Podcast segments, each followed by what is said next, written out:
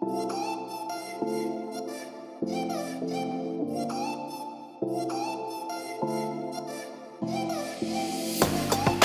ンクスポーツあずさ設計井上重道ですよバリュー原田です。よろしくお願いします。ろしくお願いします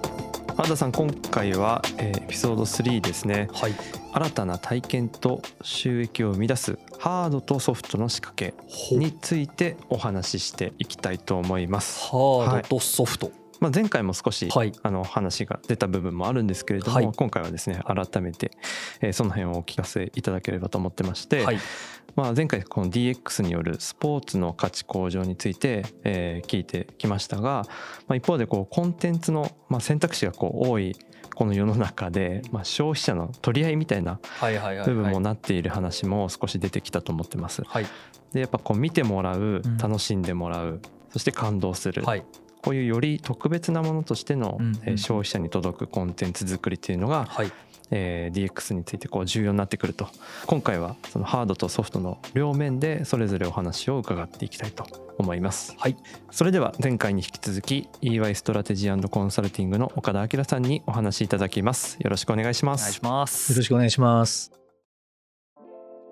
スポーツ DX における、まあ、ハードとソフトの仕掛けっていうところなんですけど、まあ、スポーツでいうとハードって言えば、もうスタジアムとかアリーナとか、うん。そういったものかなと思うんですけれども、その辺のハード面での、まあ、DX 的な新しい仕掛け試みみたいなのって一体どういうものがあるんでしょうか？うん今あの、一番ホットなスタジアムって、はい。あのロサンゼルスにあるソーファイスタジアム。こちらが今度開催されるロサンゼルスオリンピックのメイン会場ということになってまして、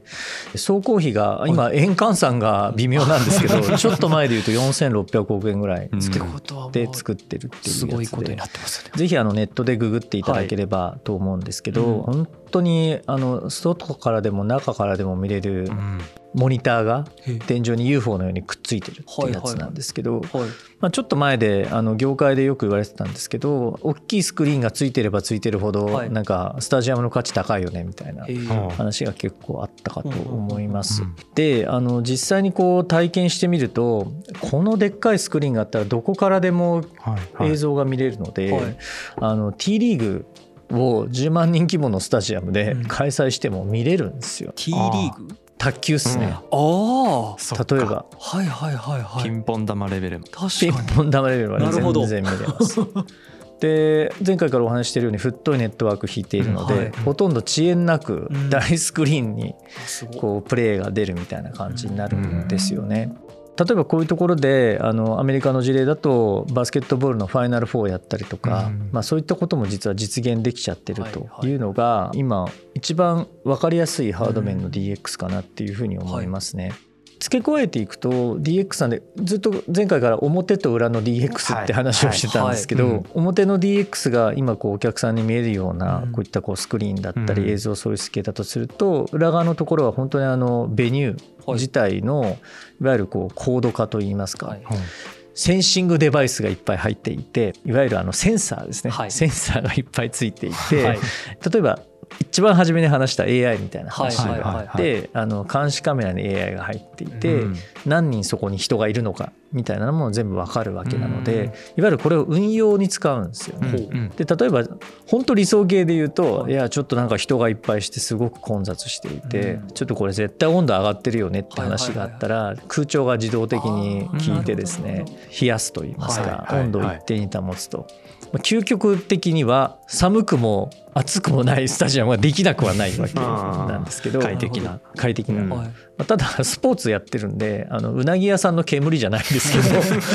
あのちょっと暑い方がテンション上がるんじゃないかなっていうまあそんな仕掛けもあると思うんですけど、へまあ、DX っていう裏側の DX っていう意味で言うと、そういったこうデータを使ってううんまくこう運営を効率化していく、あの省人力化していくっていうようなアプローチっていうのが取れるんじゃないのかなというふうに言えますね。なんかあの我々の業界ではねスマートベニューっていう言い方をはい。DBJ さんがよくされてらっしゃって、結構我々の標準的な考え方になってますけど、はい。まあ、これはどちらかというと何て言うんでしょうか複合的なスタジアムでどうマネタイズしていくのかっていう観点のスマートベニューなのかと思うんですけど今お話しした話っていうのはどちらかというとスマートベニューというかスマートスタジアムの方ですね、はいはいはいい。わゆる ICT を使ったスマートスタジアムみたいなところが、まあ、DX としてよく見られることなんじゃないかなというふうに思います。今日本でそうやってスマートスタジアム smart venue って呼ばれるようなところってあるんですか？例えばこの間の東京ドームさんもそうですけど、はいはい。はいかなり大規模な改修をされました。うん。でいろんなそうですねお客さん向けってことでいうと本当はいペイペイドームさんとか、うん。はいはい。いろんなものを入れてらっしゃいますへしー。特に野球のところに関しては非常にあの顧客 experience というか顧客の体験価値を高めていくってところは投資をされてらっしゃるかなと。はやっぱり思いますし裏側の上のところもうんうん。あの一つ一つ改善されていってうんいいものにができつつあるかなとは思ったりします。ただあアリーナでいうとやっぱりあの沖縄アリーナが一番いいっすね。へえあれは本当によくできてるかなと思いますのそうでですね。はい。あそこはぜひ皆さん行ってください。どんなことができるんですか？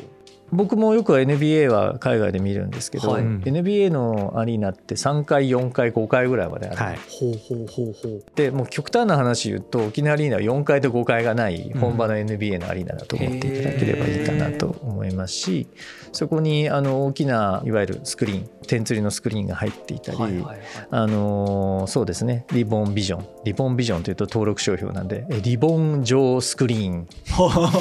があるんですけどそういったものもちゃんと入っていると。うんで全部キャッシュレス化されてるみたいなところは、はい、非常に観戦体験価値としては高いスタジアムとかにね僕全然行かないの行かないですか？はい。あの全然知らない。なあのアーティストのライブとかもあんまり見に行かないタイプの人間なので 全然なんか今のそういうスタジアムアリーナっていうのがどういう状況になってるのかっていうのを全然知らないんですけど今もうそんなにスマート化されてるというか、うんそうですね。やっぱさっきのスクリーンっていう話ははい。表向きには結構大きいかなと思っていて、アトランタにあるステートファームアリーナっていうのがあって、ちょっと前に行った時にはすごいちっちゃな天吊りのスクリーンだったんですけど、はいもう大改装しててう。ん当時全米で3番目に大きいこうスクリーンが上につくようになっはてあ VIP ラウンジがちゃんと整備されてうん。大改装されてたんですけどそれやった瞬間になんかビヨンセのライブが決まったんだよみたいな話を現地の人が言ってたんですね。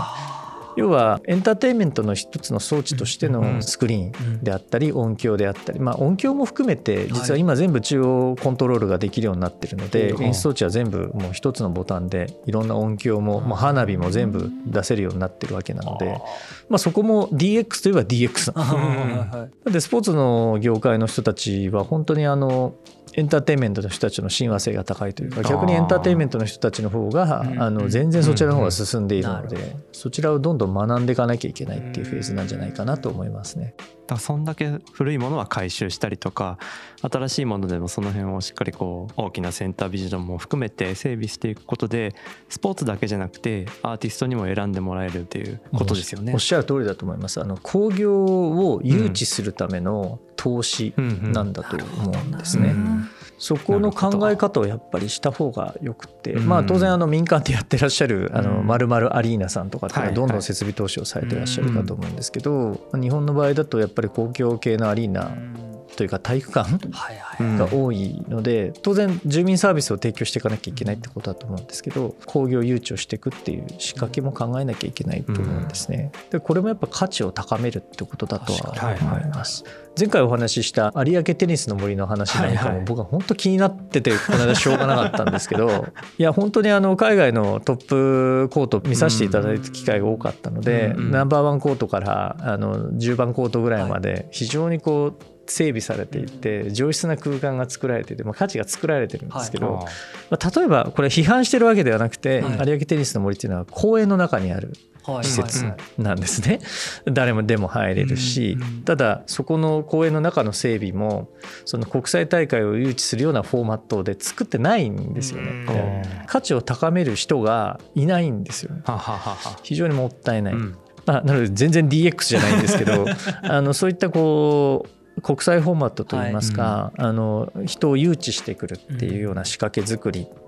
ていうのもベーシックなところも大事ですし、はい。さらにそこをあのテクノロジー使ってトレンドに合うような、はいはいあはい。の工業を誘致してくるっていう仕掛けをやっぱり考えなきゃいけないかなと思いますね。まあ実際ミュージシャンとかでもなんかそのライブとかの演出って一昔前は本当にね照明がどうとかまあうん。バーンって火花出るかみたいなところから今なんかそれこそプロジェクションマッピングみたいなのを使ったりとかうん動くモニターと組み合わせてなんか演出をやったりみたいなのとか、うん。結構なんか表現の幅っていうのが多分技術とともにすごい広がってるような気がしていて。うん。でなんかまあそういうのをじゃあ実際できるアリーナとかその会場っていうのはやっぱり選択肢の中に乗らないとどんどん外されていってしまうし、実際 NBA 僕唯一あの NBA をマディソン・スクエア・ガーデンニューヨークで一度見に行った時にこれ多分シーズン1でもちらっとお話したと思うんですけど、本当にあのプロジェクションマッピングだったかな？なんかすごい演出が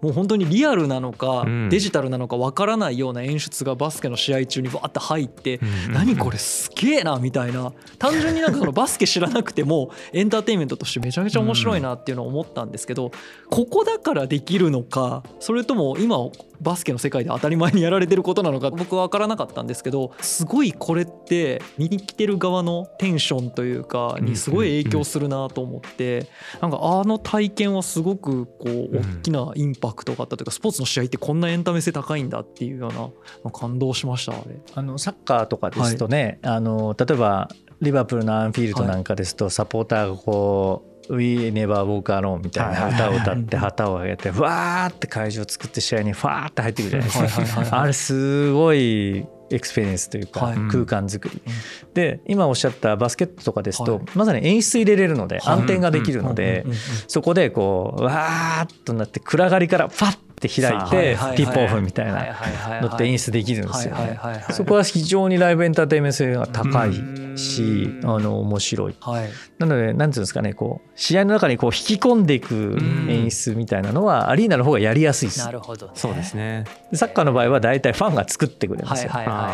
はい、で球場は結構ファンとあの演出を一緒になってやっていくみたいなパターンも多いかなと思うんですけど。いだからその建物のベニューっていうんですかね。ベニューの特性に合わせたうん。その演出というかまあ DX 化もそうだと思う。んですけどそうですね。あった形でっていうことですよね。はいありがとうございます。ちょっとハード面のお話今お伺いさせてもらったんですけど、うん続いてソフト面の方での、まあ、観客や視聴者のその体験価値っていうのがどういうふうにまあ変化していったのかっていうのがまたうん。DX の部分で岡田さんのご意見いただけたらなと思うんですけども。私あのかつて嘘をついてたことがありまして、あの公演とかでいろいろ話してたんですけど、はいお客さんがはい、今行われている試合の内容を、うん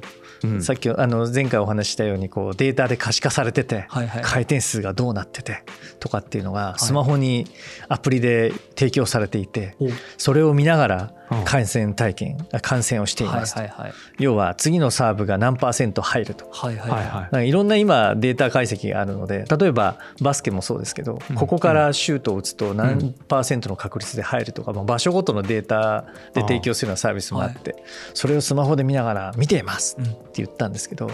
え誰も見てないです。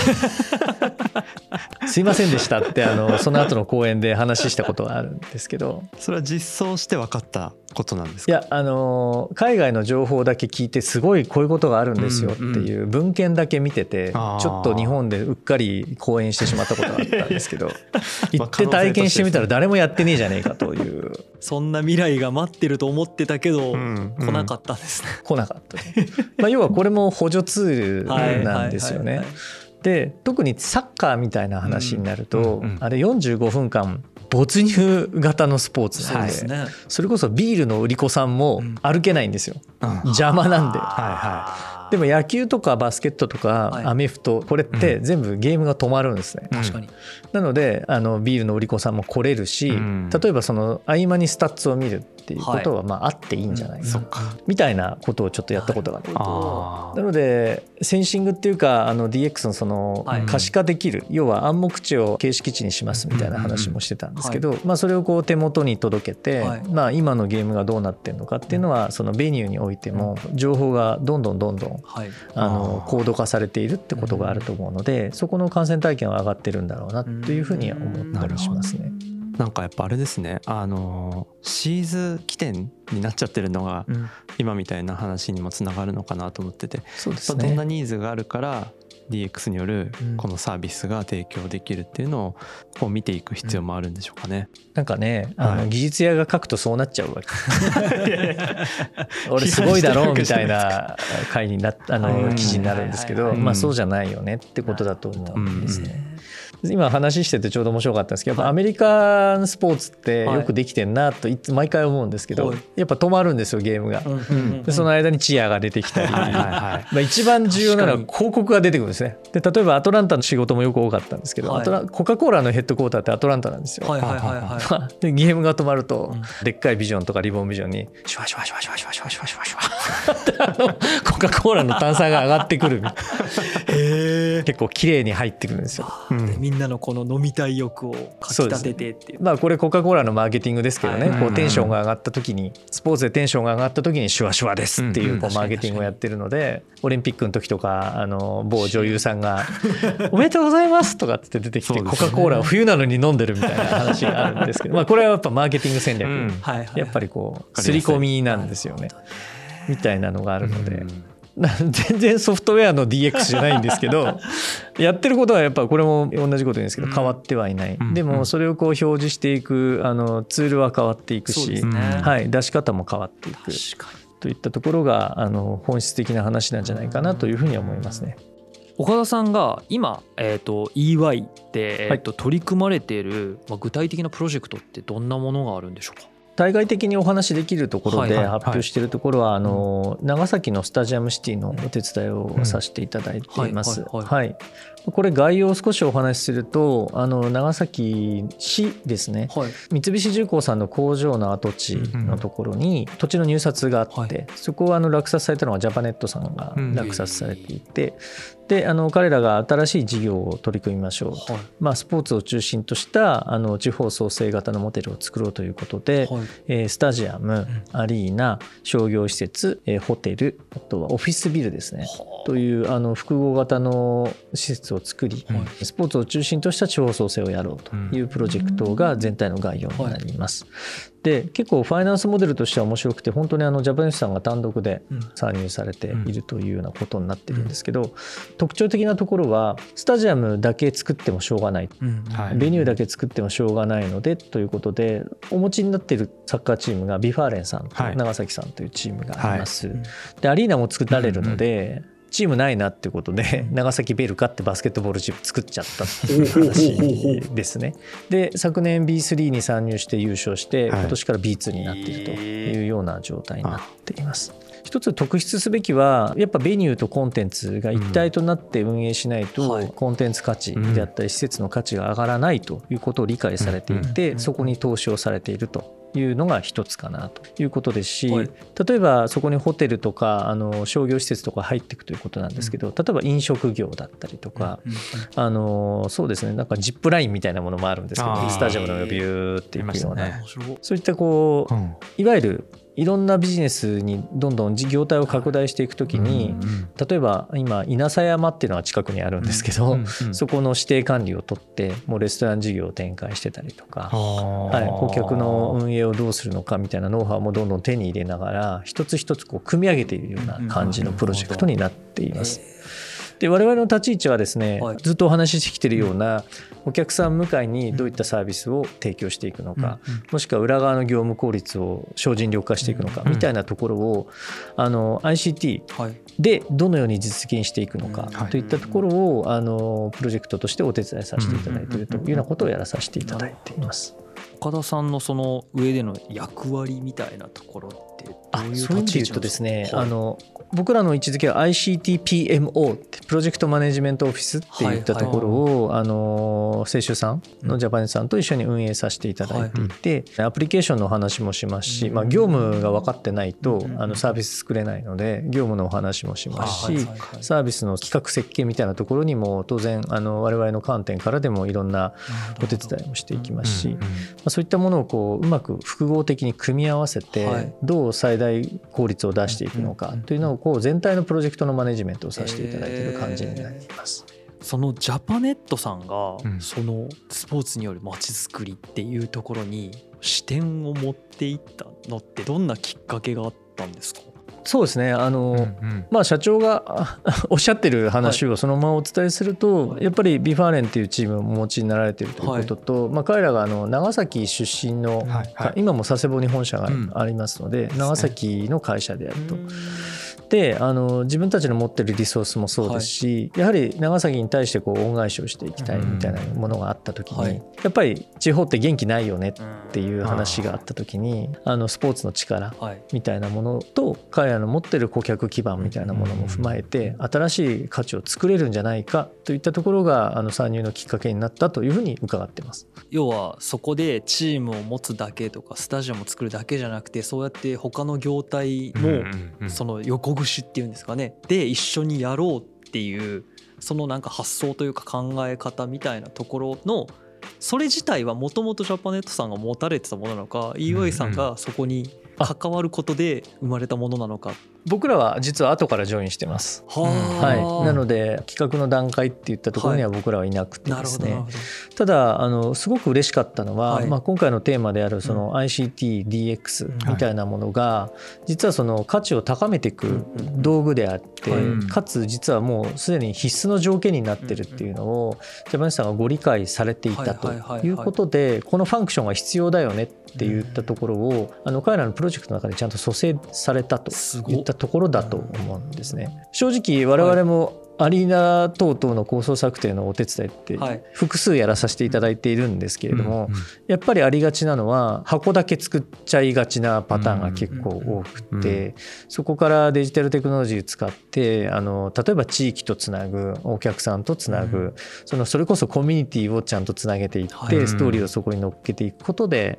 えー商業的にもあの売り上げが上がったりとか、そのコンテンツとしての価値が上がったりっていったところを組み込まれて考えてらっしゃる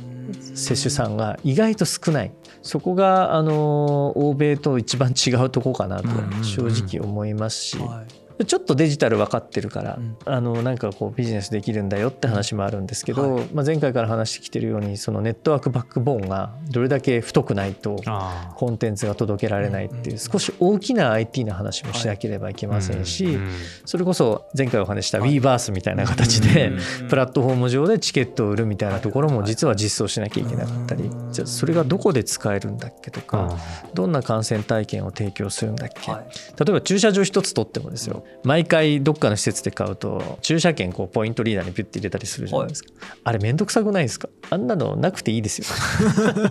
でそれはなぜかっていうとおもともとあった施設に後から駐車場ポイントとかなんとかポイントみたいなのを付け加えるんで要は上書きしてるんです。ねはいはいはい。今まであったものに。なるほどって言ったところももうこのプロジェクトではなくしていくうん。うんもうお客さんの利便性を徹底的に追求していく。みたいなものもあの考えたりしていらっしゃいますので。IT の DX っていうものをまあいかに組み込むのかはい。っていったところをお手伝いしてる感じになりますね。はい。もはやこれはトランスフォーメーションというよりはもう最初からちゃんと基盤の中に入れてしまおうっていそう考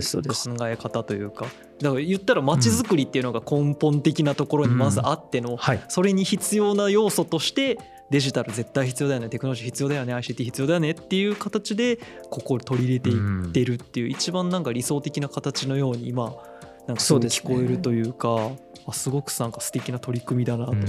っぱり公共でスタートするとどうしても可視感ビジネスっていうところの域を出ないので、うんあの採算性がどうとか、はいはい何日稼働するのか、はいはい。申し訳ないですけどあの市民利用のはい。うん。可視感日があったとしたらお金取れないので、それはまあ収支上がんないよねっていうまあ、普通のロジックに大体陥るんですけど、うんやっぱりあのいろんなものを複合的に掛け合わせ、うん。まあ、IT の力も使いながら、はい。どうやってこう全体のビジネスバリューを上げていくのかっていったところの設計まで当然すべきだと思うんですね。やっぱりジャパネスさんが自前でやられてらっしゃるところははい。儲けなきゃいけないですから、はい。うん。当然あの真剣に考えてらっしゃいますし、まあ、そういったところでお手伝いをさせていただいていることっていうのは非常に我々にとってもあうん。のありがたいことですし、ということなのかなと思いますね。なるほど。はい。ありがとうございます。まあ、いろんなハードとソフトの、えーうんお話聞かせていただいて、まあ、実際今 EY さんが取り組まれているプロジェクトについても聞かせていただいたんですけれども、うん。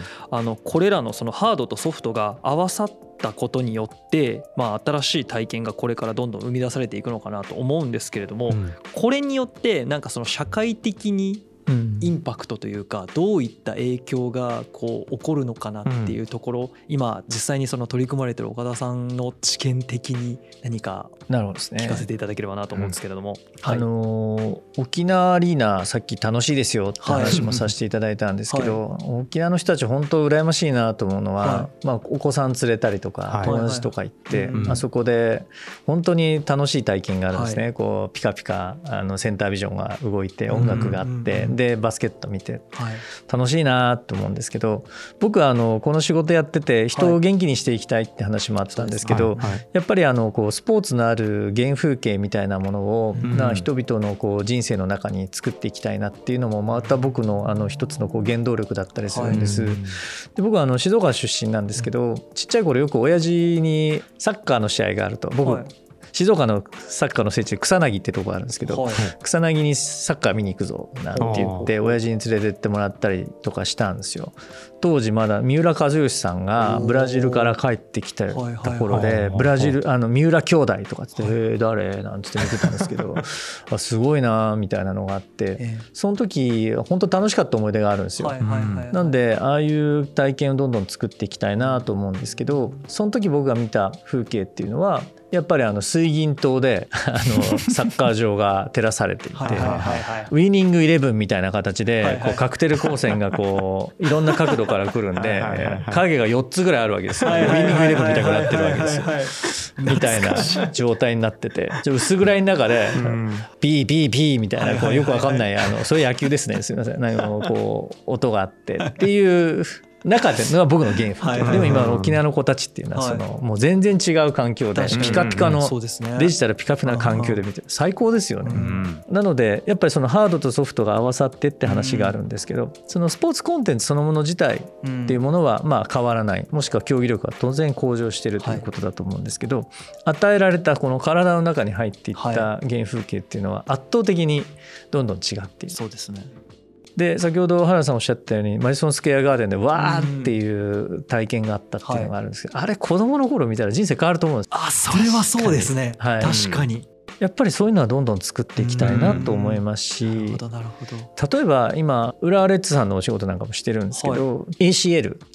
アジアチャンピオンズリーグのちょうど2019年の時の決勝を見に行ったんですけど、あの時すごいなと思ったんですけど、あのサポーターがすごいあの雰囲気を作り出します、まあ、賛否両論ありますけれども、本当に素晴らしいことがあったんですけど、あれってこの浦和にいる子どもたちって、あの世界への玄関っていうんですか？アジアへのゲートウェイが実は浦和っていう街にこう出来上がるわけですよ。ブラックホールみたいなビューンとですね。なるほどね。でそれ見た子どもたちがアジア目指したいなとか、なんかこう世界のサッカーに触れたいなみたいな、例えば浦和って街ですごいな埼玉ってすごいなみたいなことを思ってくれているのであるならば、それって多分あれを作り出してる人たちにとってすごい本望だと思うんですよ。確かにで、まあ、そこには先ほどコレオグラフィーみたいな話をこう作り出してるって話だったんで別にテックがあるわけではないんですけど、まあ、例えばそういったものもある。とでもやっぱりこの DX によってもたらされる観戦体験、まあ、心と体っていうんですかね、そういったものが本当にいろんな人の原風景になっていってくれれば、なんか新しいインスピレーションが生まれてですね、まあそれが社会に最終的に還元されていくんじゃないのかなっていったことを感じたりしますしそれをやっていきたいなと思ってます。いや確かにおっしゃる通りその NBA のあの試合を本当に幼い頃にもし見てたらとか 逆に自分が小さい頃になんかインパクトのあったものにすごくこう今の自分の人生って影響されてるなってまあ皆さん多分思うと思うんですけどなんかそういう部分のインパクトをもっと作っていきたいっていうところが本当に岡田さんの根っこの部分というか。好きなんでしょうね。好きなのもあるんですけどやっぱり海外僕もいろいろ見させていただきますけど、はい、いくら語ってもやっぱ分かんないじゃないですか。で日本人って本当特徴的なんですけど見たら分かるっていうすごい賢い国民だと思っててあれですって言って、はいはい、あああれねって話になるじゃないですか。だからどんどんあれを作りたいなと思ってて。いいもののあれをいっぱい作れば、うん、なんか日本人ってその辺カスタマイズしていくのもうまいですし、フォーマット作りが下手なんですよね、日本人ってね。フレームワークとかね、まあ、僕もその辺は悩むとこなんですけど、はい、あれを作りたい、はでもこう昔よりもこの原風景あのはい。試合を見に連れてってもらったようなその記憶の原風景みたいなものが今そのまあ DX とかテクノロジーの進歩でよりこう接点がいくつもあってい、そうですね。で試合に行ってなくてもいいじゃないですか。もう試合の日じゃなくても行けるような、まあ、沖縄アリーナもそうですし、映画があそこを見れたりもするわけなので違うスポーツと違う体験もあそこでできるっていう原風景のなんか多様性っていうのもこれから増えていきますよね。はい増えると思います。ありがとうございます。いやもう。本当にうん。岡田さんの目指されているものというかやってらっしゃることはい。がすごくこの行動原理が明確というかうん。でもすごくその原風景とかある意味そのなんかデジタルとは一番遠そうな言葉を一番の自分の根っこに持ってこられてるけど今やられてることっていうのは DX ででもそこには一本の筋が通っていてはいはいってい。う中でのそのなんか活動の魅力がすごく伝わった回だったなそうとですね。思ったんですけれども。現場の方々が本当にでもいいもん見せたいって一生懸命やってらっしゃるところに 本当頭が下がりますしはい。何かお手伝いができたらってはい。いうスタンスかなと思います。はい。なんかすごくこう DX によるまああの原風景のアップデートというんですかね、はいはいはいはい。最後井上さんも言ってましたけど多様性、うん。多様化されていくんじゃないかっていうところすごくこう未来を感じますし、うん。必ずしも DX だけではないとは思うんですけども、そういったところでもスポーツの業界が進んでいくことによって、まあ、本当子どもたちですよね。子どもたちがそういうものにもっとたくさん触れて世界を目指すであったりとか、もっと活躍したいと思う人たちが増えていけば確かに日本は元気になるんだろうなって、あなんそうかですね。いろんなことが腑に落ちた今回でした。よかったです。ありがとうございます。ありがとうございます。では続きは次回ということで、はい岡田さんありがとうございましたあり。がとうございました。ありがとうございました。あずさ設計が提供するシンクスポーツは毎週月曜朝7時に配信予定です。ぜひ次回もお聞きください。ご視聴ありがとうございました。ありがとうございました。